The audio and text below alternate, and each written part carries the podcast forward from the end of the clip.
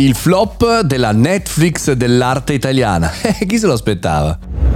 Buongiorno e bentornati al Caffettino Podcast, sono Mario Moroni. Oggi parliamo di una solita barzelletta all'italiana, un po' stile very bello, se ve lo ricordate, voi magari un po' più vecchietti, perché si parla di It's Art, la piattaforma italiana che avrebbe dovuto essere, secondo il ministro eh, Franceschini, la Netflix della cultura italiana. È un po' quei discorsi lì, no? quando arriva lo startup dice ho fatto Amazon ma un po' più bello, il Facebook del paese Pinco Pallino, insomma la solita storia italiana. Itsart.tv, potete andarvelo a vedere, si autodefinisce il nuovo palcoscenico digitale dell'arte e della cultura italiana. Il dato è il bilancio 2021, primo anno di attività, 7,5 milioni di perdite. Insomma, una bella cifretta se pensiamo a una cosa che non serve a nessuno, perlomeno sembrerebbe così, altrimenti Netflix, Amazon dovrebbero acquistare alla grande i contenuti che vengono proposti.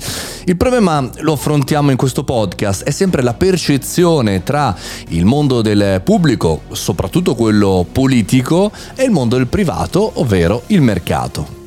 Facciamo questo giochino insieme, eh, pensiamo a questa piattaforma itsart.tv come se fosse una startup nuova, realizzata da quattro ragazzotti nella provincia. Eh, che tipologia di valorizzazione gli daresti? Se fosse tu l'investitore di queste potenziali startup, gli ascolteresti? Mm, investiresti? Oppure rimasti lì dicendo bah, vediamo un po' come va?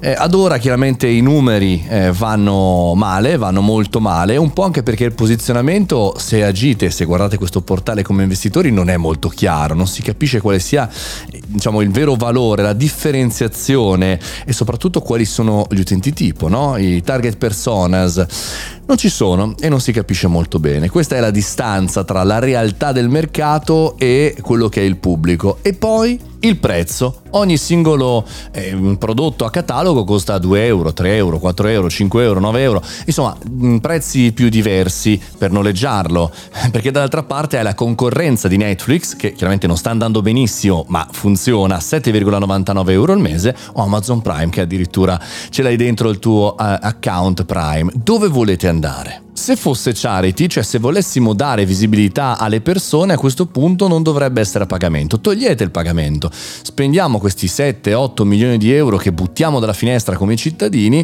nel promuovere a questo punto. Fai vedere solo film o documentari di indipendenti o di persone che hanno una, un tal requisito. Insomma, distruggi questa startup che non è in una fase di startup, dobbiamo aspettare che il marketing, che le persone capiscano. No, dovete cambiare mestiere. Voi che fate questa tipo tipologia di progetti tipo It's. Spendete i nostri soldi in maniera più corretta, magari ecco quei milioni di euro lì, metteteli in palio per un bel progetto per le start-up italiane che già ci sono e fanno fatica. Insomma, io la vedo un po' così. E voi che ne dite? Questo era il caffettino podcast di oggi, mi raccomando, eh, amici di Zart, non prendetevela, però è dura, è dura rimanere sul mercato così, se sempre se non ci fossimo noi a investire come cittadini. Fatemi sapere cosa ne pensate sui miei canali Telegram, Mario Moroni canale e anche sul mio Instagram, Mario Moroni, e anche su LinkedIn, ma anche perché no, su Netflix, ah no, quella è un'altra cosa. ci sentiamo domani, io sono Mario Moroni e questo è il caffettino podcast.